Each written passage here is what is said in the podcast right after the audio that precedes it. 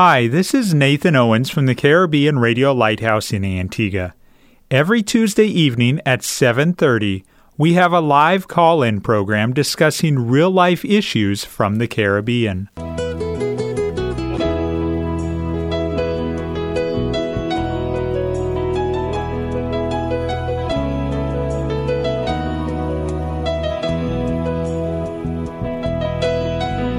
Sanctify them through thy truth.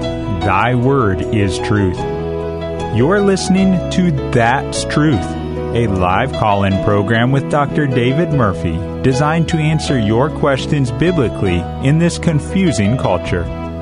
Doctor Murphy has over thirty years of counseling and ministry experience here in the Caribbean and is ready to answer your questions according to truth. And a very pleasant good evening to you. Welcome to That's Truth. I am Augustine Erskine at the console tonight, and Pastor David Murphy is here as usual to bring to you tonight's topic and to answer any question or queries that you might have. We have another topic that we will be presenting to you tonight as we are continuing on the topic of cult. And tonight's topic is Spiritism. Pastor Murphy, good evening. Good evening, Doctor Erskine. Well, it's good to be back on That's Truth. I've been absent for a long while, but it's a pleasure to be here tonight. Okay, Pastor Murphy, our topic tonight, as I said before, is Spiritism. And how would you define Spiritism? What it's all about? Well, in terms of the official definition, um, uh, they have already defined the term for us in the um, National Spiritist Association. They have come up with certain definitions, and I want to give you their definition.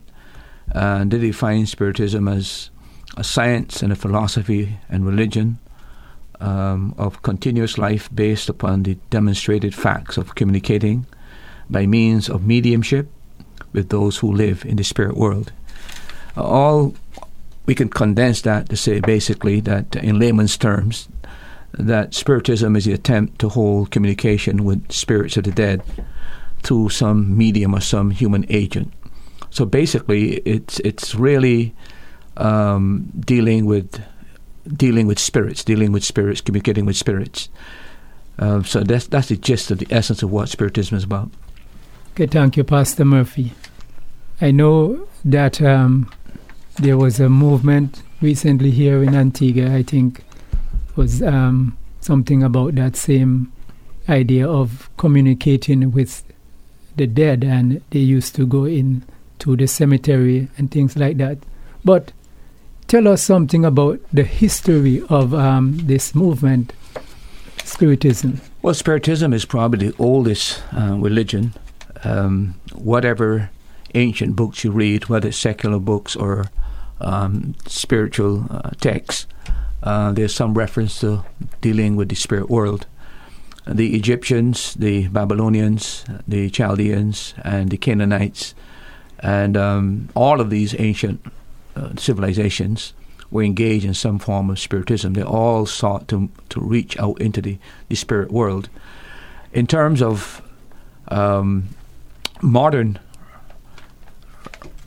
um, Spiritism, in terms of how soon it, um, when it started to become very popular, uh, we're told that it really became uh, popular in the West uh, around eighteen forty-eight in connection with the Fox sisters, a lady called Margaret Fox and Kate Fox.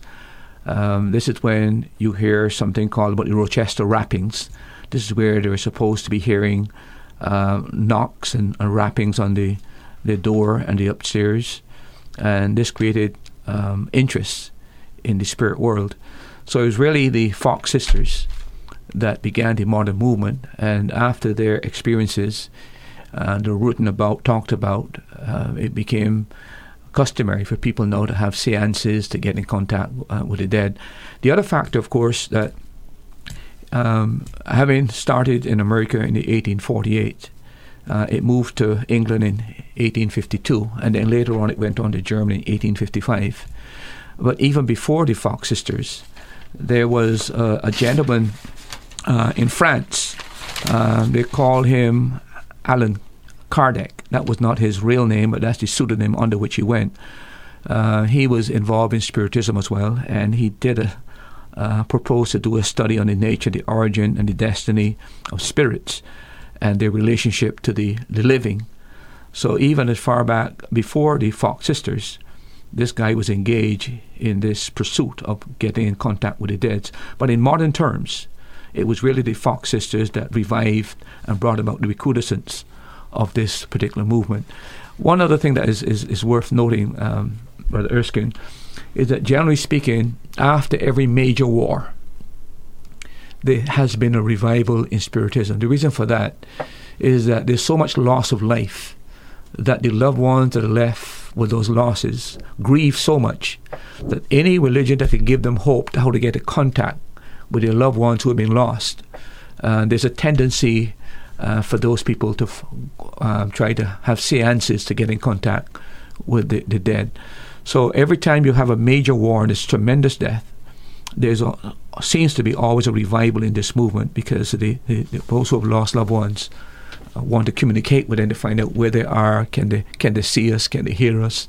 Can they give us information about the future? Uh, are they in heaven? Are they in hell? Is there Jesus? Is there God? Uh, so those are the type of questions that they want to know from the dead. And uh, so that is a brief summary of of um, how the movement in modern times has started, but it has very ancient roots. It's not something modern, something very, very ancient. Every major civilization Uh, have had this spiritistic uh, tradition within its culture. Well, it seems like people always want to know about the unknown and to communicate with those who have gone on before.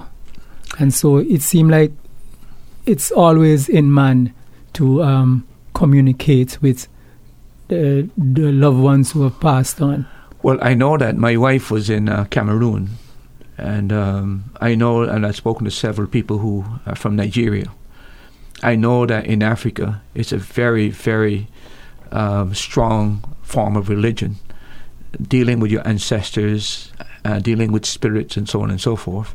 As a matter of fact, in Cameroon, they still bury the the the, the body within the home, and of course, a lot has to do with the skull, taking the skull and doing different things with it. I was shocked that that was still going on in modern times, but we've had missions teams who've been to Cameroon about twice already. They, I think they're going to, on their third trip eventually, but they've done it twice.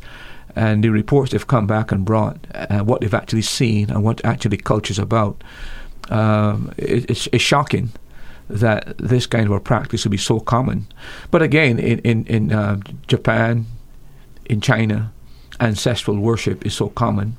Um, Buddhism and Taoism and uh, and those other religions in the East, a lot of them have to do with trying to communicate with the dead and taking care of the dead and feeding the dead.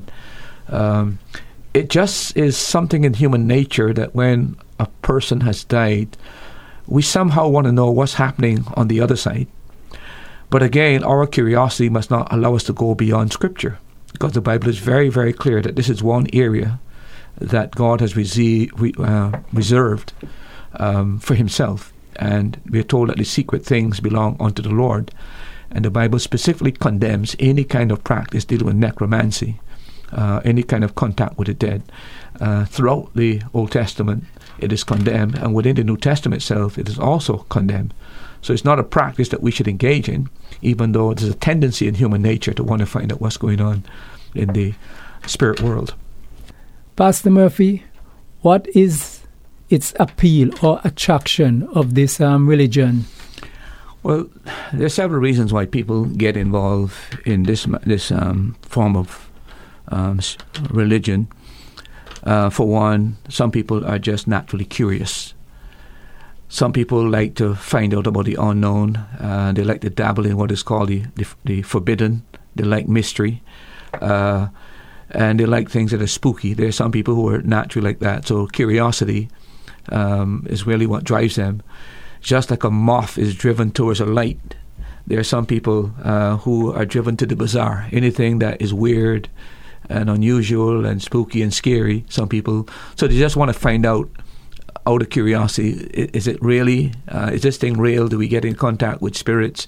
What can these spirits do? What can we do? So I think curiosity is one of the big factors. I, I mentioned in the introduction that the other big factor is bereavement. Uh, people who have lost uh, loved ones, uh, they want comfort, they want consolation, and they want to know things about their loved one. Uh, where is he? Is he happy? Uh, is there such a place as heaven? Uh, did he see Jesus? Uh, is there hell? Is there a devil? Are there demons? I think that uh, the concern for the one who has died and has departed uh, pushes people to the edge where they really want to get in, in contact. I remember the, uh, Bishop uh, uh, Pike, uh, his son had died from an overdose of drugs, and he uh, became so curious Uh, about what was the condition of his son that he dabbled in seances and, and wrote a book called uh, Beyond, uh, telling his, his encounters with um, through seance with his son who had died. Uh, here is a minister who goes against the very teachings of Scripture and the mandates of Scripture forbidding such practice, but out of his grief, Uh, he is driven to try to see if he can contact his son. I suppose he wants to know if his son, who died of an overdose of drugs, was he saved? Was he lost? Uh, I can understand the psychology of a person's mindset that would drive them uh, to go beyond the restrictions of Scripture. But I can't condone it, because if God condemns it, and, and God um, clearly in His Word, I hope we'll get a chance to see that, Uh, condemns any kind of attempt to contact with the dead, so much so that God saw it as a capital offense in the Old Testament economy. A person who engaged in going after wizardry or going after necromancy or trying to going after witchcraft or, or, or going after the spirit world, uh, God demanded under the Old Testament economy that they be, uh, be they be killed, because God has forbidden this area of the realm, and we should not engage in any activity that God has forbidden in His Word. We may want to find out, we may want to be curious, but God is a final, ultimate authority. He knows what is best, and He knows the dangers of dabbling in this kind of um, spiritism. So He has restricted and commanded us not to engage in it. But uh, so there is the curiosity factor, there is the bereavement factor, but there's another factor for scientific research. Uh, you've heard of um, extrasensory perception, uh, psychic research. Uh, so from a scientific point of view, there are people who are uh, pursuing these kind of encounters to see how real they are. Can they be scientifically tested? Are they really authentic? Or is it just fakery uh, that people are engaged in and misleading people, et cetera? So under the guise of scientific research uh, or psychic research, there are people who dabble in this area. And again, as a Christian, the Bible restricts us from going and engaging even in this kind of a practice. Even though we might use scientific terms, uh, we must not allow our curiosity to go beyond what God has regulated and God has controlled and what God has restricted. So this is something that's outside the pale of a Christian's um, engagement. As you mentioned that it is one of the oldest religions, it just reminds me in the Scripture about an encounter with um, King Saul when um, he went to the grave of the prophet um, Samuel, Samuel, mm-hmm. and, and to uh, communicate with um, Samuel. Yeah, yeah. That that is a uh, one of the examples that uh, we have God's mind in regard to this whole matter. Uh, Saul, of course, because of his disobedience, Um, God told him he was going to lose his throne, and uh, because of the consistent disobedience of God, it said that there came a time when uh, the, there was no prophet that would speak to Saul. The heavens were like brass, even his prayer wasn't being answered, and out of desperation he wants to know what's going to happen to him, and he goes to the witch of Endor, Endor and um, he calls up Samuel. Now, in that particular incident, you find in, in Samuel, the book of Samuel, it is very, very clear that this witch was surprised when Samuel actually appeared. And I think that God miraculously intervened and allowed Samuel to come and speak to Saul, because Samuel was able to prophesy that Saul would be killed and his kingdom would be taken away. Uh, but we must not use that as an excuse to dabble in, in Spiritism, because this is an exception to the rule. As a matter of fact, part of the reason why Saul lost his kingdom, we are given in the Book of Kings, is because he, he actually turned to a witch in the, in the end of his life. And uh, the Lord makes it quite clear in the Book of Leviticus as well, that the reason why he was destroying all the nations in Canaan, all those Canaanite nations, is because they had dabbled in these this form of Spiritism. And he warned Israel that she must not engage in the same activity, otherwise he too will put them out of the land. So because we have an incident of this, this was something, an exception to the rule, but it was God intervening miraculously uh, to give a word to, to, to Saul through Samuel. But this is not uh, an endorsement of uh, us turning to wizards and turning to witches to find out what's going beyond the grave. That is clearly forbidden in Scripture. Yeah, and probably Saul knew that he was violating God's word to do such a But he um, did, practice. You know why? Because you remember he disguised... He disguised himself because he was afraid that if it was reported that Saul had gone to um, a wizard or turned to a, a witch or a necromancer, it would have meant that Saul would come under the penalty of capital punishment. So even though he was king, uh, he should have been legitimately stoned or killed, because that was forbidden under the economy of law.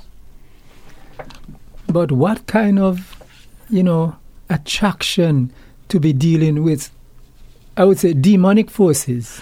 Well, some people don't think, that's the problem. They don't think it's demonic forces because they do not understand the biblical teaching. If you read uh, the book of Luke, chapter sixteen, it is very, very clear that when a person dies, it's very clear when a person when a person dies that um, they cannot come from one place to the other. I mean, you read the book of, of, of Samuel, um, Luke, chapter sixteen. Mm-hmm. So there's no possibility of any person coming from where they are back to earth. What we've got is demonic forces impersonating uh, human personalities.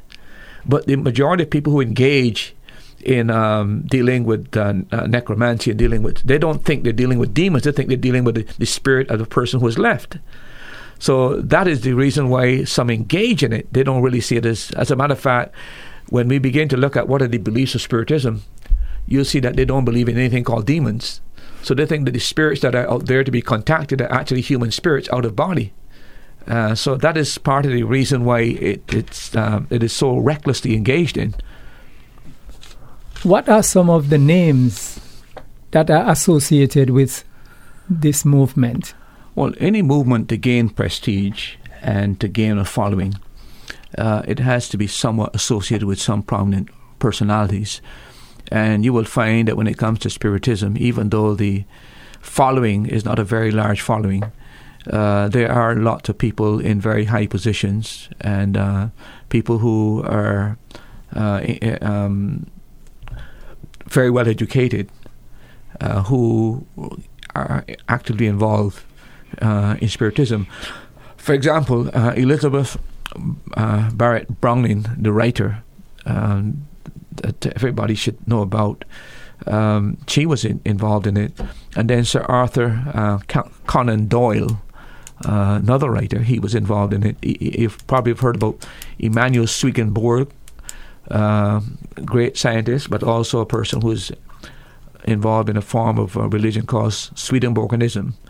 And then there is um, um, Mesmer. You've probably heard of the word mesmerize. Uh, the guy Frank Anton Mesmer, who used hypnotism and used magnetism to heal people, he was also involved.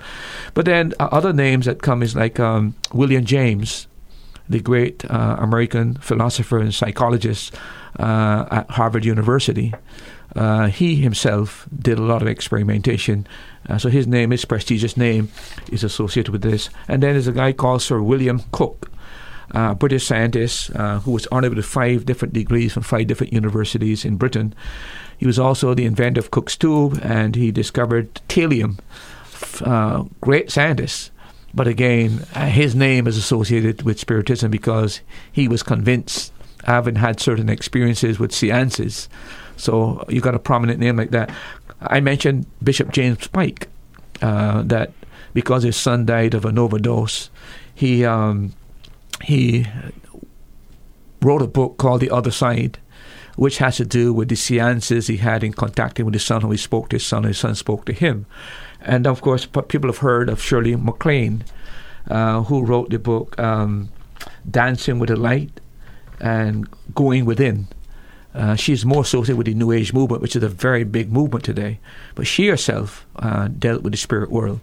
So those are some of the uh, some of the prominent names. Some of the persons who are listening might be familiar with some of, of those names, especially William James, some should be Bishop Pike, and especially Shirley MacLaine, because she's become a very popular author in, in regard to the New Age movement, which is, is a movement in the modern world that is growing by leaps and bounds. It's replacing Uh, challenging Christianity in, in in every realm.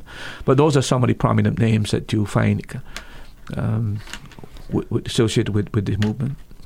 And so because of some of these high-profile people in the movement, it would attract others as well. Yeah, it's just like if Kobe Bryant or uh, Magic Johnson or one of the familiar basketball players or uh, Ted Cruz, uh, not Ted Cruz, um, uh, um, the... movie star Cruz, um, forgot his name right now, but he is uh, part of a very big movement called Scientology, and a lot of people uh, within the the acting profession uh, have moved in that direction again because he's a, a big star.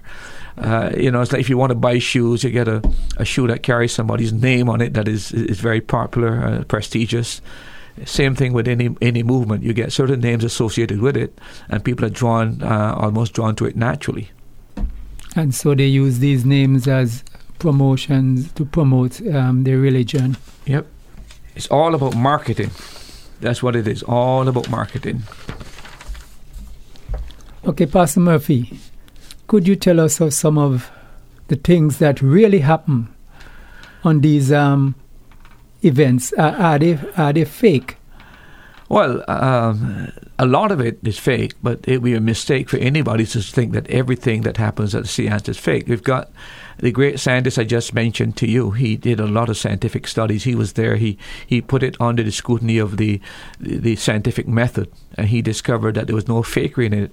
Uh, same thing with William James, uh, the great uh, British, uh, sorry, American uh, psychiatrist and also, um, sorry, philosopher.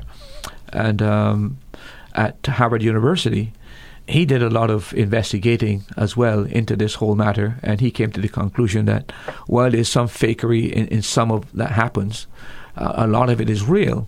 For example, uh, there's no doubt that people actually are in contact with spirits. There's no doubt that these spirits speak. There's no doubt that these spirits appear in what is called ectoplasm. It's a kind of a white, milky material, and it assumes the shape of the person who is dead. There's no doubt about that. These things happen. There's no doubt that they levitate. That, in other words, that the, the, the body is doing these things, that a body can actually rest on a table and just uh, be suspended in midair. These things literally happen.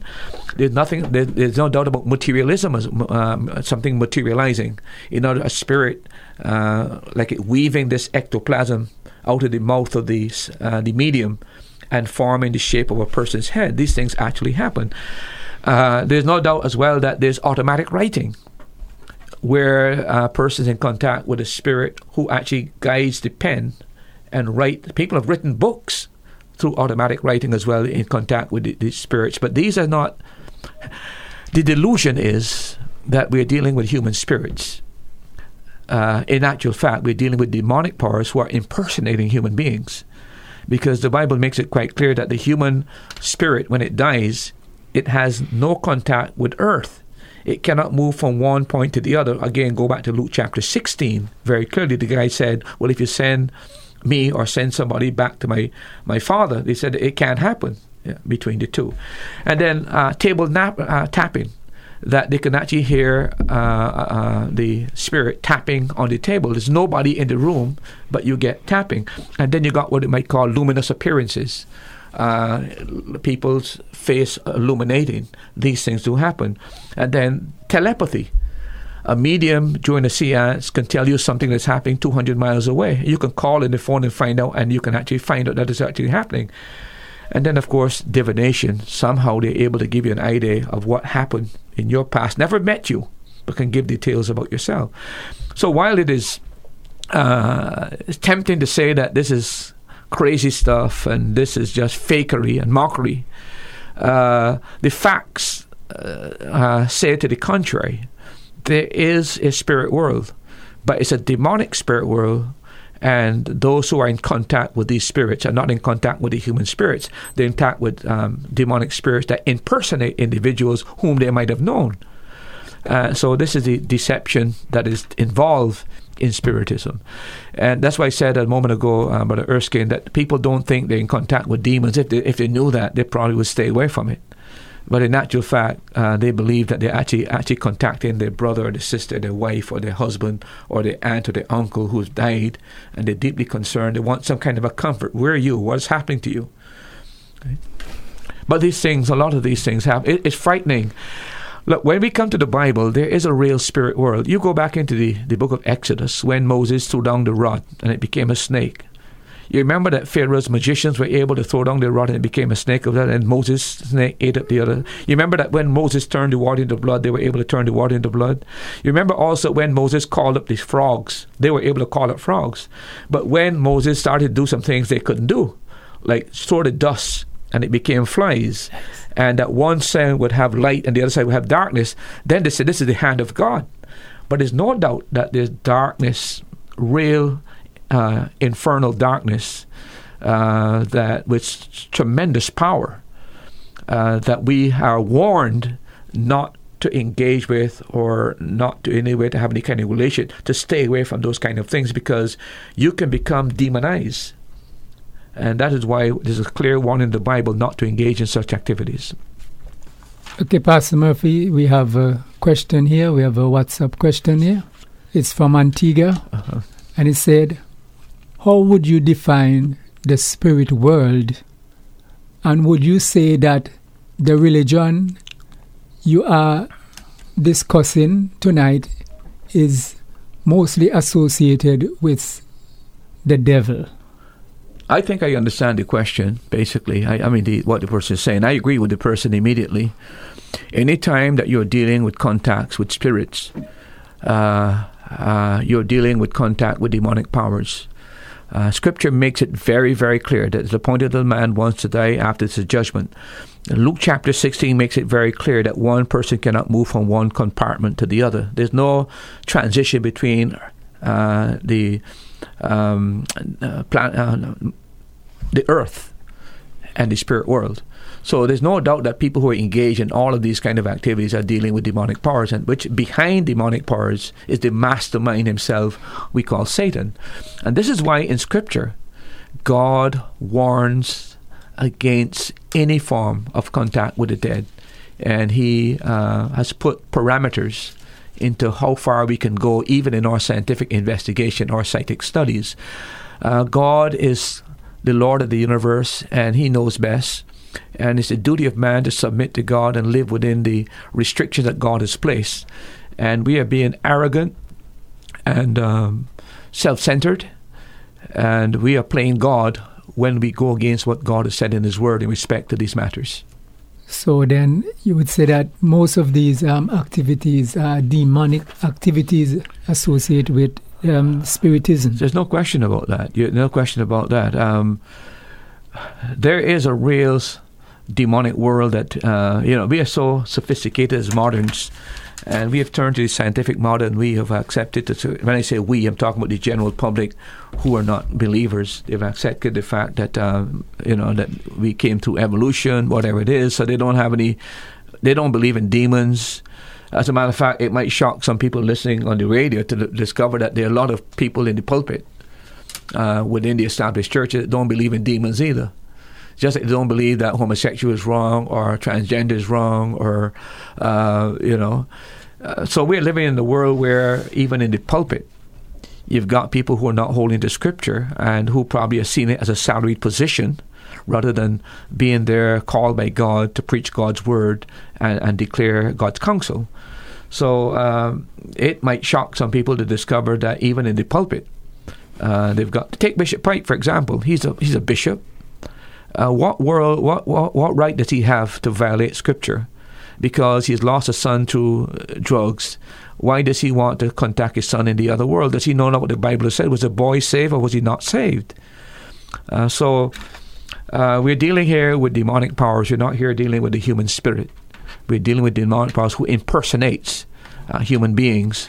and uh, pretend that they're the, the spirits that departed. And I think this is what we're dealing with. And the Bible plainly tells us that we wrestle not against flesh and blood, but against principalities, against spiritual wickedness in high in places. High places, that's right. And so when you are dealing with those things, you are dealing with demonic forces. Yeah. By the way, I might, might add this as well. One of the reasons why uh, some um, churches, some pastors, some preachers have had problems with the Westcott and Hart text.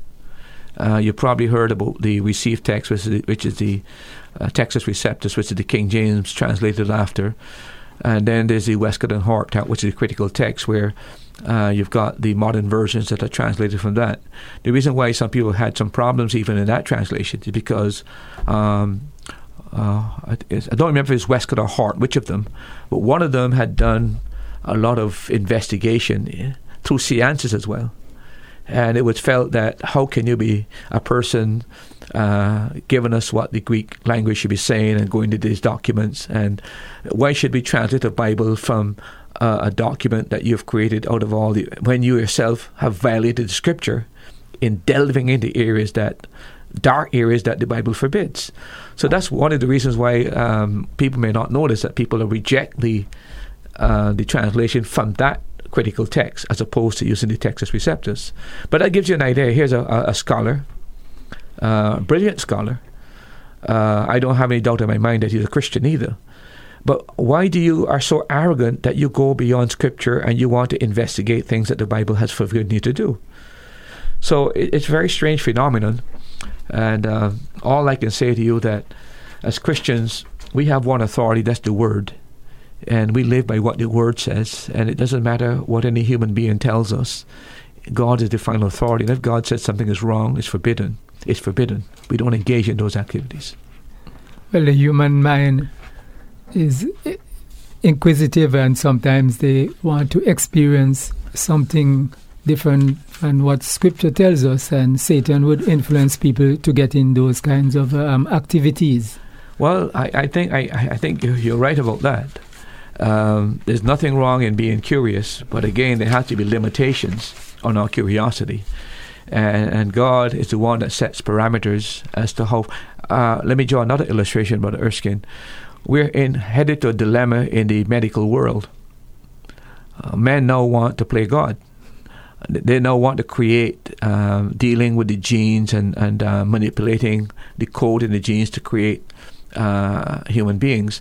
Uh, we've got to be very, very careful that we don't try to put on, uh, try to be God in what we're doing, and understand that even in scientific investigation, there are limitations.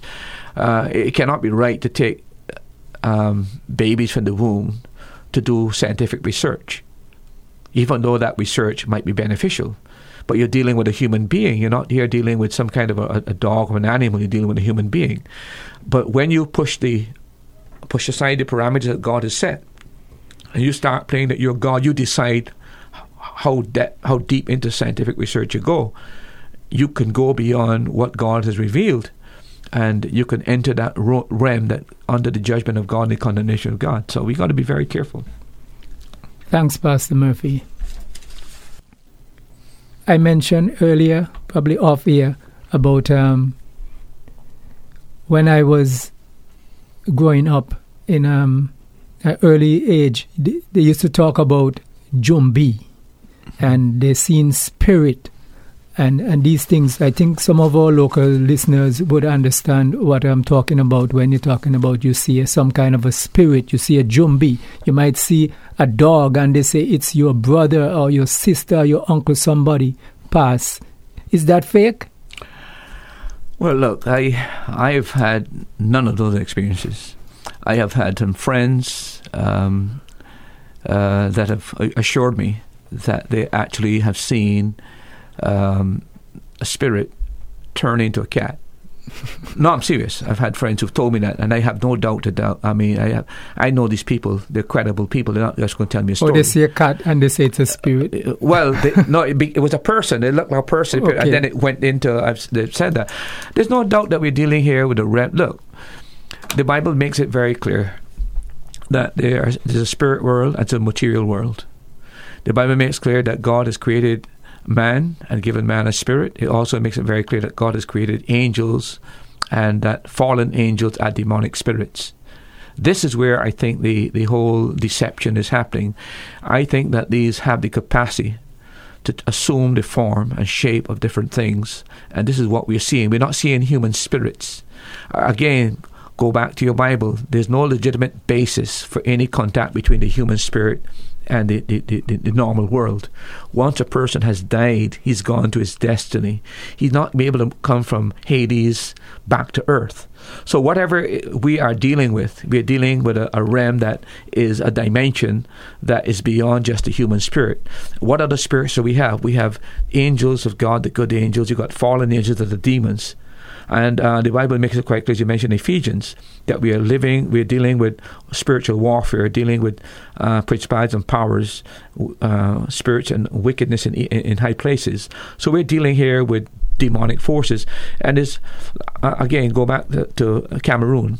My wife has told me, having been to Cameroon, uh, some of the same things you're talking about. The Cameroon people uh, strongly believe in humans being able to change, uh, uh, spirits to change into different forms. Uh, she's had testimonies within the church itself of people who have had some real encounters with the spirit world. And these are, these are professed believers who are authentic Christians that are talking about what they've been in. Now, we in the West are not so much engaged in this, actually, because the gospel has been here for two thousand years, pushing back the darkness. But in those parts of the world where the gospel has not reached for any length of time, Um, the, there's a dark world where Satan has had tremendous control. I just got a book off the internet. I was telling the church recently because um, I came across some notes that I was recently uh, cl- doing some cleaning, and I came across some notes, notes on demon possession. Uh, there's a question? You have two questions okay, here, Pastor Murphy. The first one said, "Good night and God's richest blessings. What is the difference between Spiritism and occultism, or are they one and the same?" Well, occultism has to do with dealing with things that are in the dark, basically, uh, hidden things. Spiritism is dealing with the same thing. It's just that um, occultism is the broad term for a lot of these things. Spiritism is one aspect of occultism. But when you talk with the occult, you're talking about different religious movements that deal with h- hidden things, like hidden spirits, hidden knowledge, uh, et cetera. So Spiritism would form, form under the umbrella of occ- occultism. So in a, in a sense, we're dealing with one aspect of occultism when we talk about Spiritism. I don't know if that helps the reader, uh, the, the, the person who sent in the, the thing, but basically you can equate the two of them because Spiritism is a form of occultism. But occultism is the more the umbrella term under which a lot of these different forms of um, uh, practices, dark practices, are engaged. Okay, we have another question here from Antigua. It said, "There are people who religiously look at horoscope every day to see what the day will bring forth. What is your counsel concerning this type of living?" Well, it is not only unscriptural, it's not only wrong, but the stars don't control our destiny. God is in sovereign control. And if you go into the Old Testament, this is one of the condemnations that God gave to Israel. Uh, remember in the book of Ezekiel, uh, when Israel had apostatized from God, and God lifts Ezekiel and takes him into the temple. And uh, he broke a hole into the, one of the walls, and he, he, he said, "Ezekiel, peep in here and see what my people are doing." And one of the things that he found that, that was actually taking place in the temple itself were people worshipping the stars and the moon. This is exactly what um, astrology is all about. It's about the stars really having some control on your destiny, your future. So you look at the configuration of the stars and you decide whether you're going to have a good day or a bad day, what month you're born, all this kind of stuff. This is clearly anti-scriptural, anti-God, anti-Bible, and no single believer ought to be engaged in such activity. You're bringing yourself under demonic spells when you are actually engaging in this form of activity, and this is something that is displeasing to God, and I suspect that the judgment of God will fall on those who engage in such activities. Pastor Murphy, it seems like we have a caller. You're listening. Good evening. Good evening, sir. Uh, uh, Pastor Murphy? Yes, sir. Yes, um, I just want to, um, you know, uh, quote two passages of scripture here. Sure. And the first one is from uh, Leviticus chapter twenty-six and verse eight. And that one says, five of you shall chase a thousand, and a hundred of you shall put ten thousand to flight. Your enemies shall fall by the sword before you. And then there's also another scripture that I want to um, mention here. And it's Second Corinthians chapter six, verse one, where it says, in essence, that we are workers together with God. Go ahead.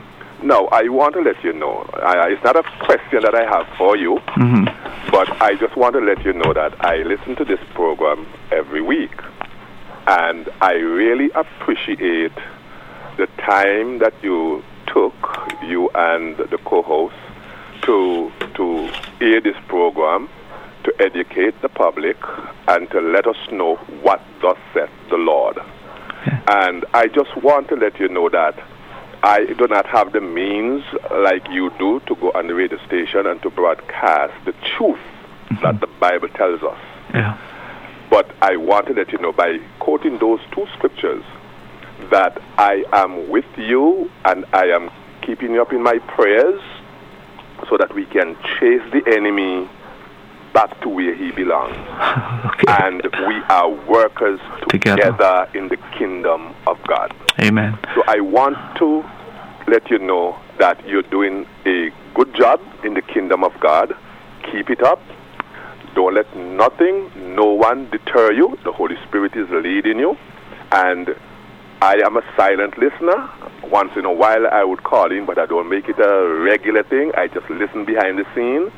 And I just want to let you know that I am praying for you and the radio station so that the work of God will continue as God wants it to. Okay. So keep up the good work. Continue to to minister the word of God. We are here one hundred percent.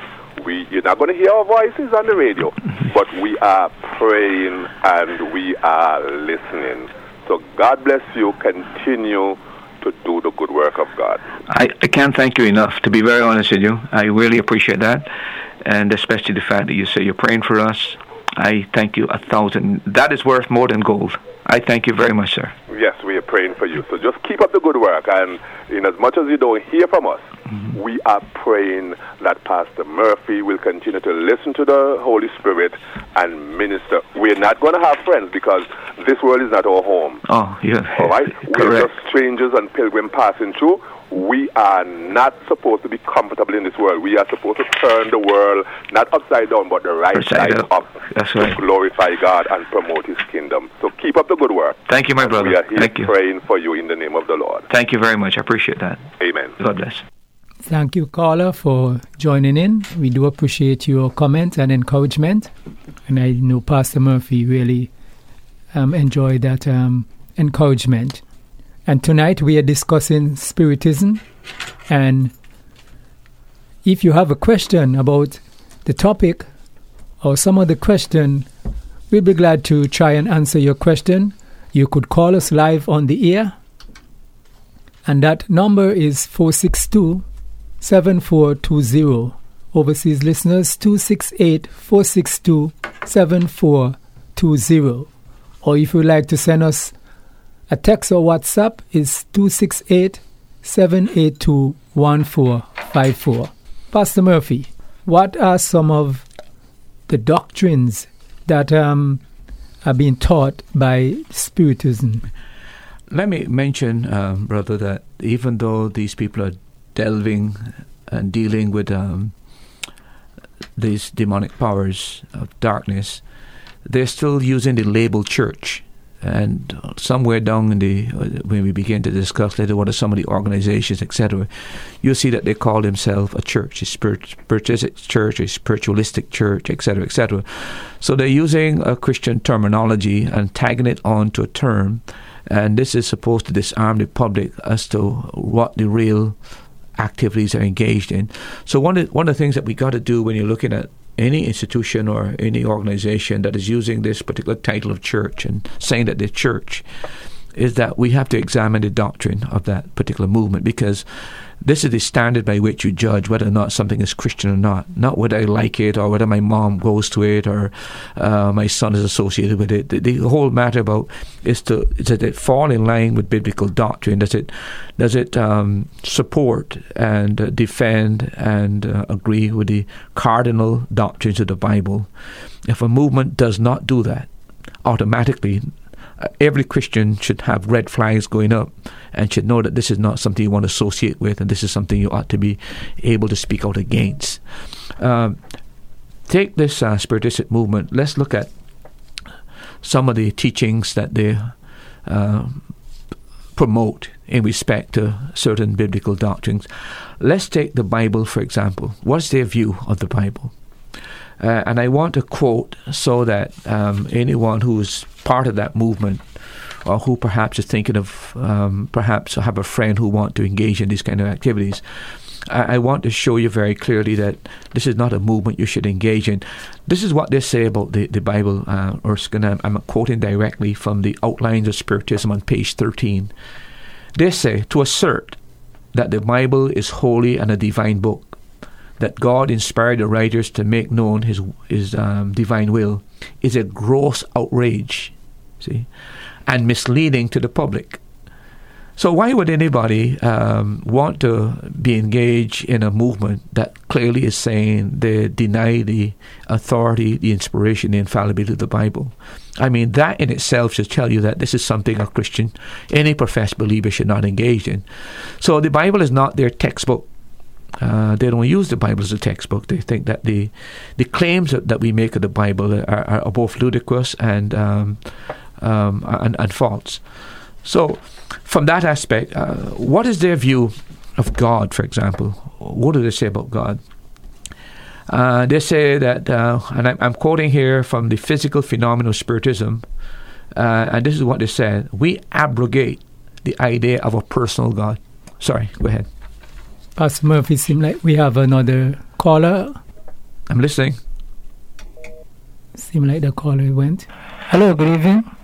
Okay, go ahead, Pastor. Oh, maybe Murphy. We'll pick it up.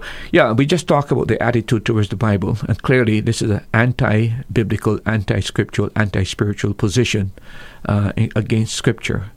Uh, what about how, how do they view God in terms of how the Bible presents God? And uh, they said that we abrogate the idea of a personal God. So Spiritism, whatever God they recognize, is not a personal God. He is a he is more of a force as opposed to be a personal being. Now that is contrary to Scripture. Our God is a personal God, and the reason why we are personal beings is because we're made in His image. Part of that image is our personality, our character. They also uh, said this of God, that God is infinite intelligence that pervades and controls the universe, is without shape or form, and is impersonal, omnipresent, and omnipotent. Uh, it also teaches that, uh, as far as God is concerned, that every man has a spark of divinity in him, and every soul will progress through the ages of heights sublime and glorious, where God is love and love is God. This is taken from the Spiritist Manual, Um, and what Spiritism is and does. That's the, the, the subheading. But again, notice that they're using the terminology God, but they're injecting a different biblical different meaning contrary to Bi- the Bible, uh, what the Bible teaches about God. And this is where we, we talked several times when we're dealing with the cults, the semantic game of taking biblical terms but injecting different meanings into them. So they're talking about intelligence, but how can there be intelligence that is impersonal? And this is where whenever people try to define God contrary to Scripture, they end up being totally confused. Uh, and they continue to speak as though God is personal, even though they define Him as impersonal. So, again, when you take con- you, you take their view on their, their, their doctrine of their, their doctrine of God vis-a-vis the Bible, this is not the biblical doctrine of who God is. God is a personal, infinite God, and um, He is a spirit. But He is not only intelligent, uh, He is a being and not a thing or not a force. Right? Okay, Pastor Murphy, we'll continue to um, look at the topic, what uh, or the question, what are some of the doctrinal teachings of um, Spiritism? But we have a question here. We have a WhatsApp question from Antigua. It said, "Good night, Pastor Murphy. Very good program, and I'm learning a lot. Can our deceased loved one dream to us or send us message?" I know that you might see your granny or your auntie uh, in a dream somewhere, but uh, as far as I am concerned, there can be no communication between the dead and the living, and God forbids such communication. However, I believe it is possible that God has ways and means of getting a message to you, and it's, it, it is possible that He can use um, a dream uh, to convey a message to you. I look, when I was in Saint Lucia, one of the ladies that became a converted person, Uh, one of the reasons she actually became a Christian, this was a lady that was living a very a terrible life, very immoral life, uh, but she got awakened because uh, one of her, I don't remember if it was her aunt or somebody, actually she thought the person appeared to her in a dream and warned her about continuing this kind of a lifestyle. And she came to church, she heard the gospel, and um, she became a Christian. Now, who am I to tell her that that was not a sovereign act of God's part to get a message to that person? Uh, but what I would say to you, uh, the person who asked the question, uh, the, the, the, the, the dream therapy and what dreams are about and so on and so forth, uh, nobody really has any uh, scientific knowledge or anything to explain what dreams are. Sometimes dreams are a result. Remember that everything that you have ever watched in, in television, from the time you were a boy until now, is still in, back in your mind.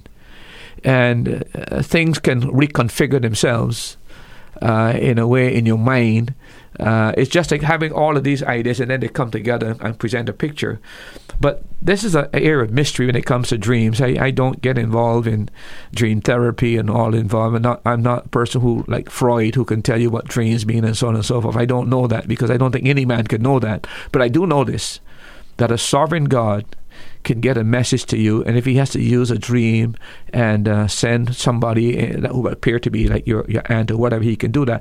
By the way, I'm told that a lot of um, people in the Muslim world um, are having a lot of unusual experiences. Literally, I'm hearing that the Lord's appearing to, to, to certain Muslims, and the, the conversion rate is far greater than we're hearing. But uh, in the Muslim world, um, Uh, things are happening that are totally supernatural. And I want to tell the audience, we must not put God in a box, because God doesn't operate a certain way within the context of our own church or within the context of our own island. That doesn't put God, God lives in a supernatural realm. If God needs to reach a Muslim in a way that he cannot be reached, uh, and God uses supernatural means to do that, that is God. He is sovereign. Let God do His work. Just make sure that the conversion is genuine. But I do feel that uh, the Lord can use, just in the Old Testament again, go back with the dreams of Daniel and uh, and the interpretation of dreams, and go back to even the New Testament where um, when Joseph went down into Egypt and the Lord spoke to him in a dream. Uh, I know that uh, we have the Scriptures, and that's the legitimate means that we must use the Scriptures. And any dream that leads you contrary to the Scripture is not of God. But if it does not lead you contrary to Scripture, I am not in a position to tell you that that is not real, is not authentic. Uh, I do know that if it reads you contrary to, contrary, do, contrary to Scripture, to do something contrary to Scripture, I know very clearly it's not of God. God will not contradict His Word. His Holy Spirit will not contradict His Word. Um, but I don't have a, a definitive answer for you. I do believe God can still use dreams today, and I do believe He does use dreams today. Just like I do believe that a person can speak in a tongue. But again, there's no need for it in, in Antigua, where everybody understands English.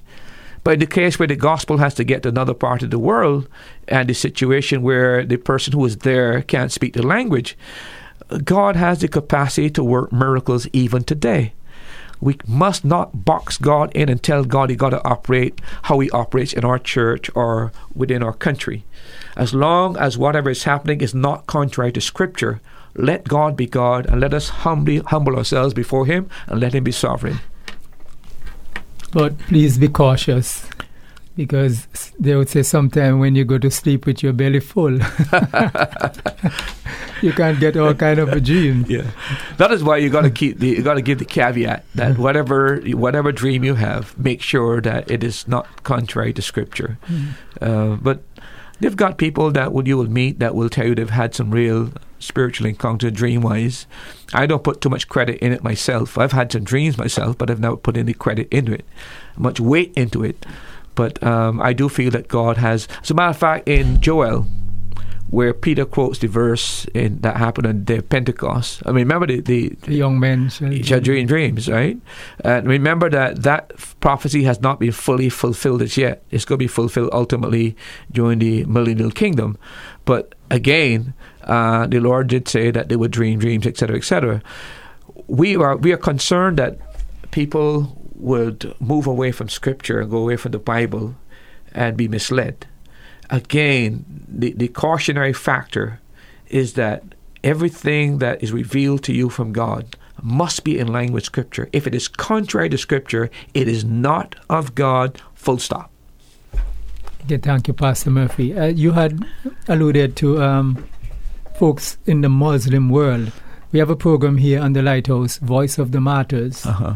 and there are a lot of um, people who are being persecuted, and they give testimony that the Lord speak to them in, in dreams, and some of them coming to know the Lord as their personal Lord and Savior. Yeah. Look, I, I had uh, I, when I was going to Bible school many years ago, I'm a dinosaur right now, uh, the lady that helped me as a, my guarantor to get me to Bible school and helped uh, act as my guarantor, her conversion was very unusual conversion. Uh, she has told me quite frankly that part of her conversion, the Lord actually called her name.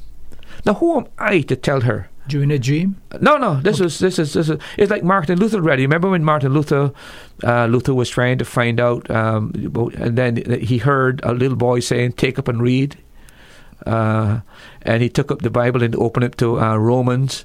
Uh, Make no provision for the flesh. Sorry, uh, Augustine, and et cetera. But again, the, God can speak to people today, and the normal way that God speaks to us is through His Word. But I am not going to tell any man who tells me the Lord has spoken to him directly that it didn't happen. If he tells me something that's contrary to Scripture, I can guarantee him the Lord didn't speak. But if it's not contrary to Scripture, we've got to give that leeway. Yes. Seems like we have a caller in here, Pastor Murphy.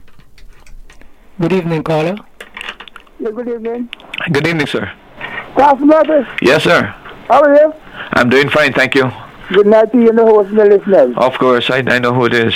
Uh, Pastor Murphy, um, there's a script in Isaiah, uh-huh. which states, um, woe be unto um, stargazers, astrologers, and monthly prognosticators. Those are the exact words, right? Uh-huh. And and there's a warning in the Bible, I don't need Isaiah, but it's, that one is not to follow after dreams, okay? Yeah. I say, why? Mm-hmm. You know, God revealed to me. God say, hey, sometimes have all like the four and five dreams in one night. Mm-hmm. So which one of them you're going to follow? You know what I mean? Yeah. So he wants us not to follow up the dream. Mm-hmm. I People are presenting me books about dream and read this and, and tomorrow to know this and sell it. But yeah. in Isaiah, I can't give you the exact um, passage, uh, text, um, chapter right now, right? Uh-huh. But he wants us not to follow after dreams, astrologers, and so on. Right. Take it as a magician. You see a magician put a rabbit out the hat. Uh-huh. I mean, I mean it's, it's spirituality, yes. Yeah. That's what I hypnotize us, no. But you see, I remember Pastor Murphy and the listeners, right? Uh-huh. God says Satan have powers, but his powers are limited. Correct. But God's powers are unlimited. Yes. You go to Revelation, the Bible says that Revelation thirteen, that God said, okay, heal out the, the, the rulers of the earth to make Satan the god of the earth. Uh-huh. Revelation thirteen. And God said, okay, he have, God said, okay, I've given the authority. Now what he told Jesus Christ, no, he said, Father, no worship me. I give you all these powers to rule all these nations. So this spirituality, yes. This Indian voodoo and so on, they're real. Pastor Bible, they're real. Yeah. But there's spirituality. But for what good? They're not for the good of God and God with Jesus Christ, the Antichrist doctrine. Uh-huh. So Satan have ways to deceive people. So these are facts that spirituality is real. Uh-huh. And people must realize, don't underestimate Satan, Lucifer. That's correct. Read um, Isaiah fourteen and Ezekiel thirty-eight. This is the powers man had, yeah. and the creature had, mm-hmm. and man creature. Mm-hmm. And when it comes to the form of the Antichrist, Revelation thirteen, woe be unto this earth, and soon from now, the past maybe. Yeah. Soon from now. Yeah. Yeah, this you're a, correct. You're on the ball. You're right on track. Yeah, I, I think that the end you're time... Right on track. Thank you very much. I appreciate that. Uh, I want to read us some scriptures as well, because you read some, and I want to read for the audience. Um, I'll stop here. Okay. Okay, thanks for calling. Thank you for calling. Appreciate that. I want to read from uh, Deuteronomy chapter eighteen, just a few verses, uh, verse number ten. It says, "There shall not be found among you anyone that maketh his son or his daughter to pass through the fire, or that useth divination, or an observer of times, or an enchanter, or a witch, or a charmer, or consulted with familiar spirits, or wizard, or a necromancer. For all that do these things are an abomination unto the Lord. And because of these abominations, the Lord thy God doth drive them out from before thee." So this is part of the reason why the Canaanites were obliterated, because they were engaged in all of these kind of occult spiritis- uh, spiritistic activities. And God warns Israel, you must not engage in these activities, because this is part of the reason why I completely wiped out the Canaanite population. They were engaged in these kind of uh, forbidden activities. And then another verse that is uh, interesting is Leviticus uh, chapter nineteen, uh, verse number twenty. Uh, let me see, nineteen, verse thirty-one and thirty-one. It said, "Regard not them that have familiar spirits, neither seek after wizards to be defiled by them. I am the Lord thy God." And then also in chapter twenty-one, verse twenty-seven, he said, "A man also or woman that hath a familiar spirit, or that is a wizard, shall surely be put to death, and shall be stoned them with stones, their blood shall be upon them." You know, I can go through um, other passages, um, Num- Numbers chapter twenty-three, verse twenty-three, Exodus chapter twenty-two, Deuteronomy chapter thirty-two, verse seventeen, Second Chronicles thirty-three, six, Psalms one oh six, thirty-nine. All of those are passages that forbid dealing with people who have what is called familiar spirits or mediums. These are people that these demons possess and speak through. Uh, these are all forbidden by God. So uh, there are many other passages of Scripture. Pastor Murphy, there are some Christians might have a sickness or something, uh-huh. and they've been praying to God for some time, and to them it seems like God is not answering their prayers.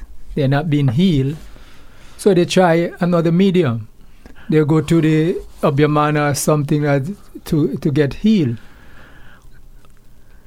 And so they completely violate teaching of Scripture, and they go to other sources. Yeah. Normally, though, when people go outside the pale that God has set, the the parameters that God has set, the restrictions, and they do get healing, there's always a spiritual price to be paid.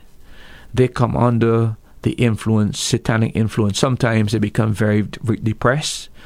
Uh, because you get nothing for, for Satan. You don't. He doesn't give you anything for nothing. As long as you benefited from any kind of a ministry through any of his angelic, fallen angelic beings, there's always a price to be extracted. There's a price tag. Uh, I remember years ago, and I'm going to share something with you, that uh, when I was in Bible school many years ago, I had a speaker that came to the campus and, and spoke on the campus. This is a fundamental Baptist uh, ministry uh, um, school. And I remember he, the guy shared something similar. He had a, a problem. His, I think it's either one of his hands was shorter than the other, or his foot, which I don't remember which one. But he did go outside the pale of the Christian faith and went to a faith healer, uh, uh, one of these guys, um, uh, like an Obey person. And believe it or not, I'm just telling you what he said. His hands returned to the normal size, or it was his foot, I don't remember his hand's foot. But he came under tremendous oppression, spiritual oppression, and he had to um, renounce the healing. And when he renounced the healing, the problem returned. So things happen like that. But you don't benefit from the, the agency of any satanic power without paying a price.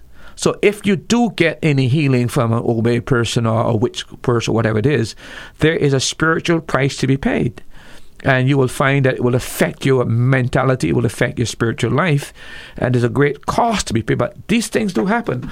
But uh, again, when a Christian plays uh, in this realm, they're exposing themselves to evil supernaturalism that can take over their lives and take over their mind and begin to control them. And uh, therefore, there is a price to be paid if you engage in those activities. Pastor Murphy, we have a WhatsApp question here. Sure. It seemed to be a lengthy one.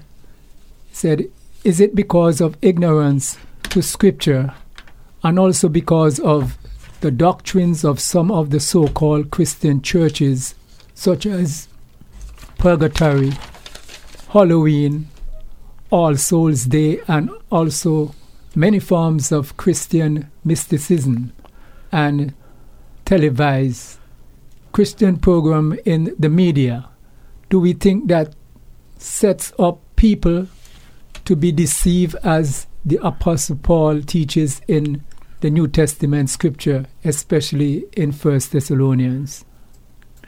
I, I think what the person is writing there is very, very true.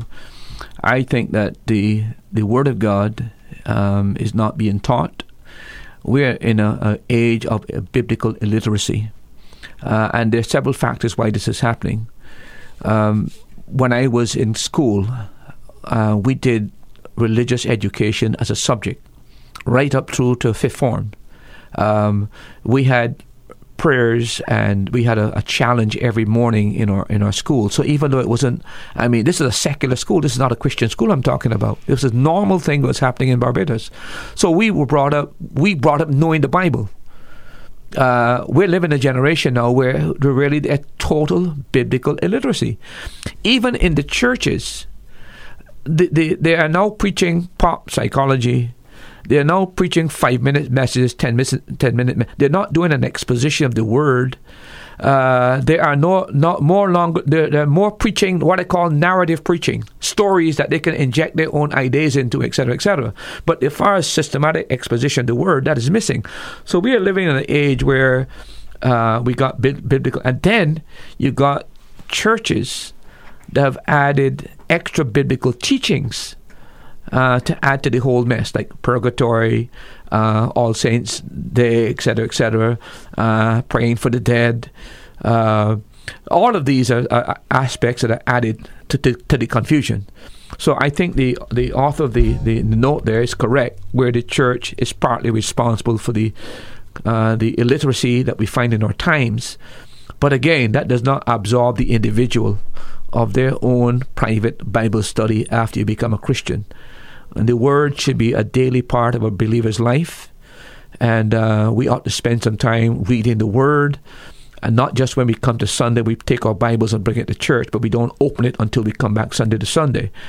I was tempted to do a survey some time ago, Brother Erskine, to really define out the spiritual state of the churches in Antigua or in the Caribbean.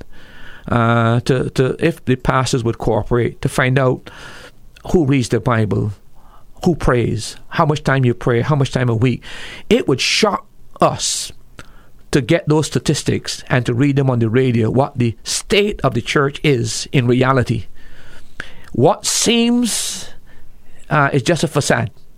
But to a great extent, there's very little Bible reading and there's very little prayer in most churches and in most professed believers' lives. That's why the church is so weak and so impotent.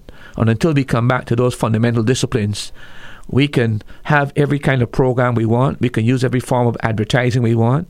We can add every kind of mixture we want. But until we bring about fundamental change in the basic classical disciplines of the Christian life, which is prayer, Bible study, fasting, meditation, and um witnessing. Those are the five classical disciplines. Unless we do that and get people doing it on a regular basis, we can never produce giants. We'll always produce Lilliputians.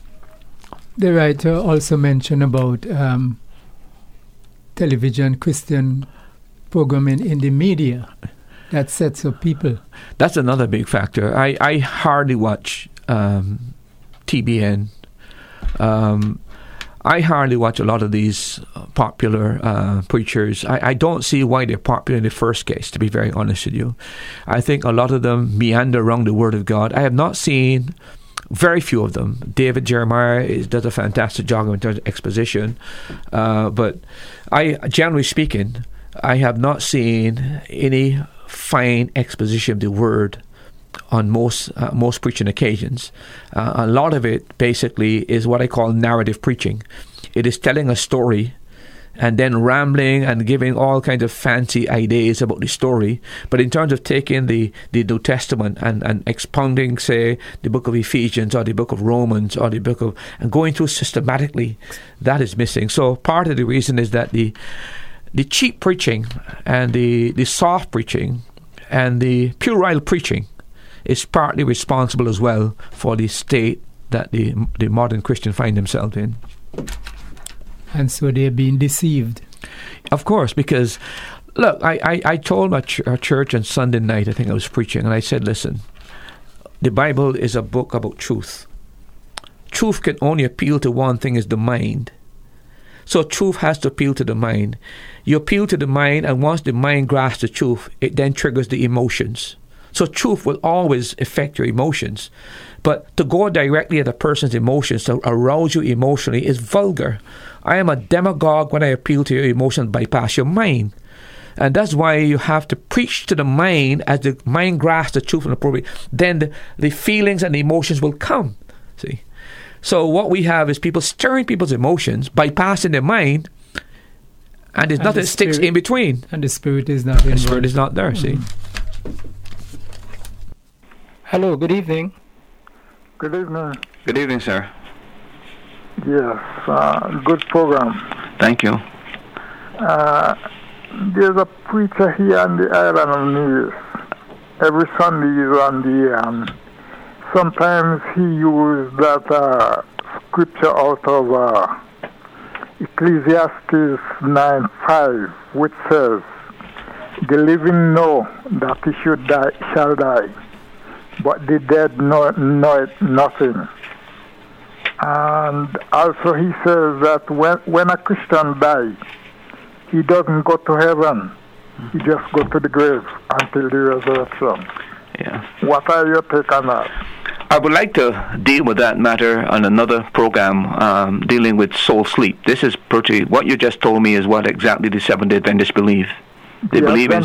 Believe it, but this is another preacher from another. Yeah, yeah. But what I'm saying to you that the, the substantially. Um, I know the Adventists believe that. Yeah, well, he's basically this. It's not a new doctrine. This is something that uh, people have held to. When I say people, heretical groups has held to this view for many, many, many. Uh, so not there's nothing new under the, the, the, the heaven. By the way, Solomon said that quite clearly in the Book of Ecclesiastes as well.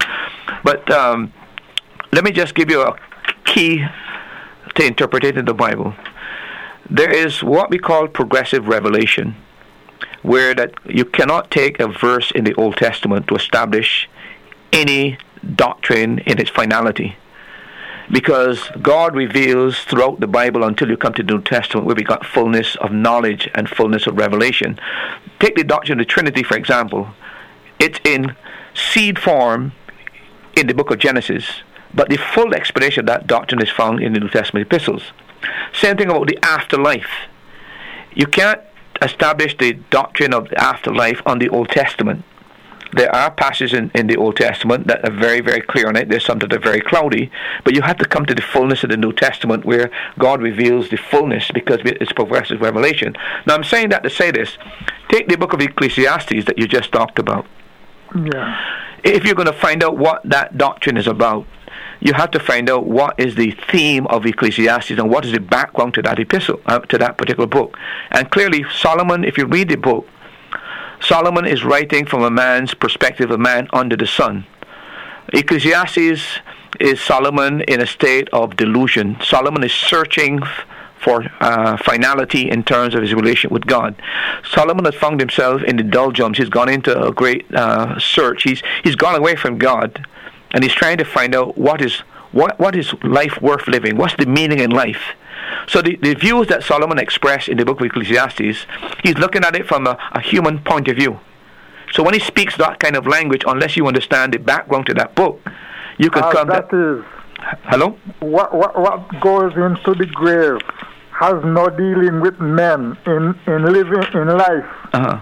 Right. But his soul, the, body, the, the Bible talks about soul, body, and spirit. Correct. Um, and the same verse says, neither do they have any reward. Uh-huh. And Jesus says, they would have their reward in the judgment. Now, you, you're getting the angle I'm coming from. The, the perspective there in Ecclesiastes is, is not a spiritual perspective. This is a man that has become disillusioned. He's trying to find his way back to God.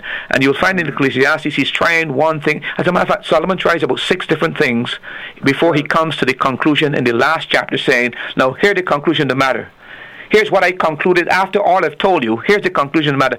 Fear God and keep his commandments. Right? So he's reached the point now where the cloud of delusionment is now lifted and he now begins to have a perspective.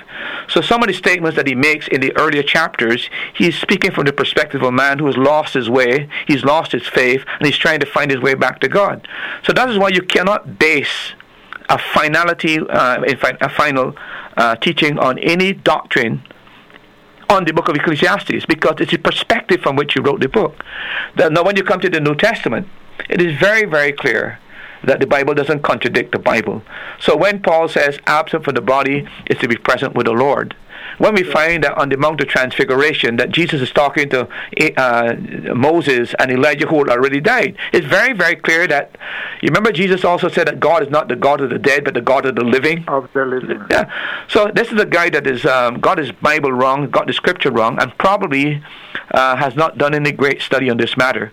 So don't be misled by him. Hold to the scripture. You've got your right position, and um, you share your position because you're pushing the correct position. Okay. Thank you so much for calling. We really appreciate it. Good night. God bless you. Okay, good night, and thanks for calling. Pastor Murphy, we have a WhatsApp question here. What's it? Said, I wake up in hospital, intoxicated with alcohol, and I was in the sky, and I saw a man, and I believe it was Jesus, and he said, I am in safe hands. You are in heaven. I believe it was real, but people say I am lying and it is not real. What do you think, Pastor Murphy? My first question to you is this. Are you a Christian? Have you put your faith and trust in Jesus Christ? If you say to me you're not a Christian, you have not put your faith and trust in Jesus Christ, that dream is a bogus dream, because as a belie- if you're not a believer, there's no way you could have been in heaven. You might have been deceived into uh, into thinking that you're right with God because you've had this experience. So I don't know if you are a believer, uh, but whatever experience you had when you were intoxicated, if you're not a believer, you're not a person who put your faith and trust in, in Christ, believe you me, if you would have died that day, you would not have gone to heaven. Uh, you have gone to a Christless eternity. So don't be dis- misled by whatever spirit told you that you're okay. Uh If God was going to speak to you when you were under intoxication, he would have said to you, what you're doing is wrong. You better get right with Christ. You better get get your heart right with God. And uh, I think that is why God would have spoken to you. Mm-hmm. Pastor Murphy, we have a question, um, listener here. Hello, good evening. Pastor Murphy? Yes, sir. You're right in the boy with the, um, the anti-gay, um, the, the college just now, right? Okay. But before you close up, can we have a few minutes, right? Uh-huh. Um, I would like you um, to, uh, to, to this program to refer three scriptures. I'll quote to them. Okay. The listeners, right? Because I listen to a sermon on Sunday night to the, um, the rebroadcast, right? On Sunday night. Okay. And you're speaking about the law, right? Yeah, go ahead. Yes. As a messenger of truth, I'd like them to realize that the gospel of Jesus Christ, right?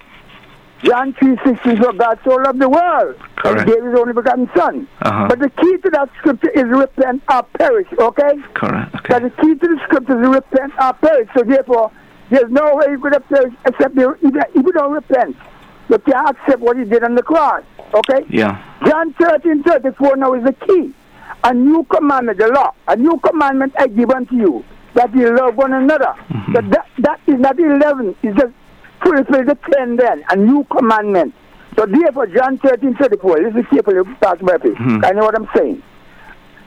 That commandment there fulfill all the other ten. Because we don't, these little lads don't come back to justify. So he's not going to say, if you give ten commandments to get to heaven, you can't have Pastor Murphy. That John thirteen thirty-four is a key, key scripture, not only for the Adventists, but all Christians.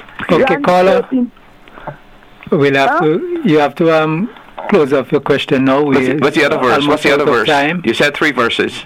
Right, next week you continue that. Uh, next week? Next week you oh, continue oh, that. Okay then, thank you but so very much. thirteen thirty-four is the key uh-huh. to the law. Well, the Master the said master love is the fulfillment of the law, right? Love is the fulfillment yeah, of the law. Yeah, Jesus Christ is the end of the law. Correct. And love is the, is the fulfillment of the law. Uh-huh. So Christ is the one that sent Moses. Mm-hmm.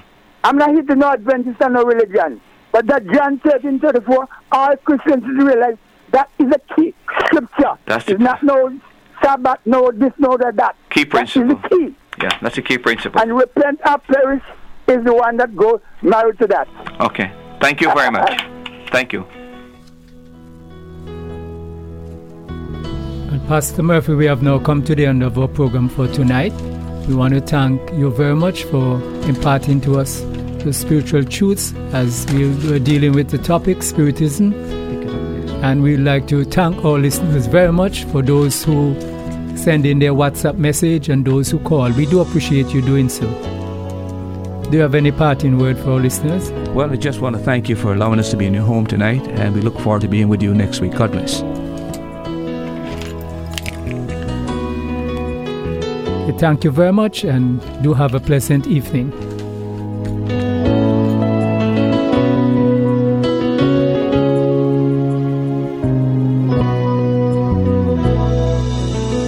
Thank you for joining us for today's program. We pray that the Holy Spirit uses the truths shared from God's Word to strengthen your faith. Now you've heard it. That's truth.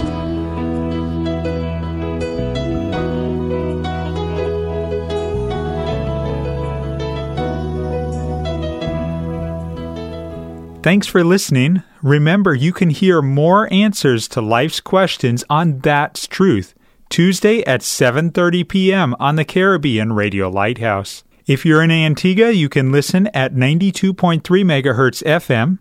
If you're in the Caribbean, you can listen at eleven sixty kilohertz A M or listen online at w w w dot radio lighthouse dot org from anywhere in the world.